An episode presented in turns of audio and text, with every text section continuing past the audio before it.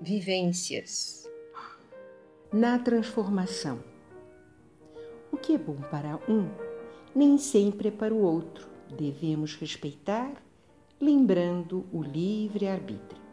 Somos diferentes, são trilhões de realidades para cada pessoa que existe. Um novo mundo se apresenta.